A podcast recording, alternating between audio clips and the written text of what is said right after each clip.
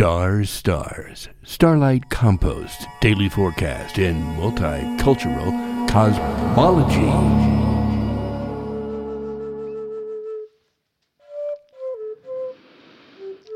Divine Rising, Happy New Day. It's the 28th of November, the year of the water rabbit. I retreat, I feel, working with our large intestine. It's the month of the um, water goat, George Harrison, the small intestine.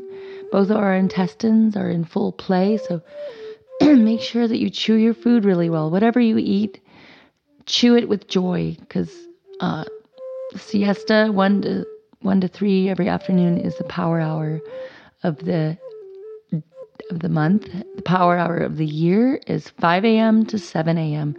That's the bunny rabbit hour every single day. It's really important to go out and remove that big bundle of joy out of your large intestine so that you can look forward to more meals of yumminess. So here we go, here we go, here we go. Uh oh. It's a five of hearts, beat the drum, Gandalf and all the guardian angels, um, empowering, commanding with the radiance of the heart difficulty and splitting apart. So it's going to be an interesting day. It's kind of like the day after Christmas, the day after the full moon. So it can be a little rough.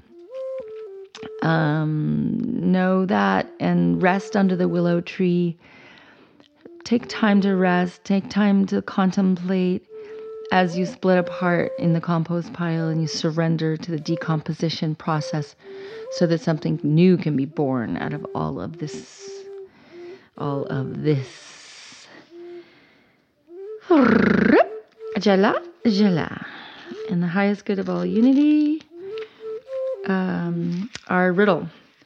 Can you lift the heart of your friend by writing her name on a dragon's wings Aha.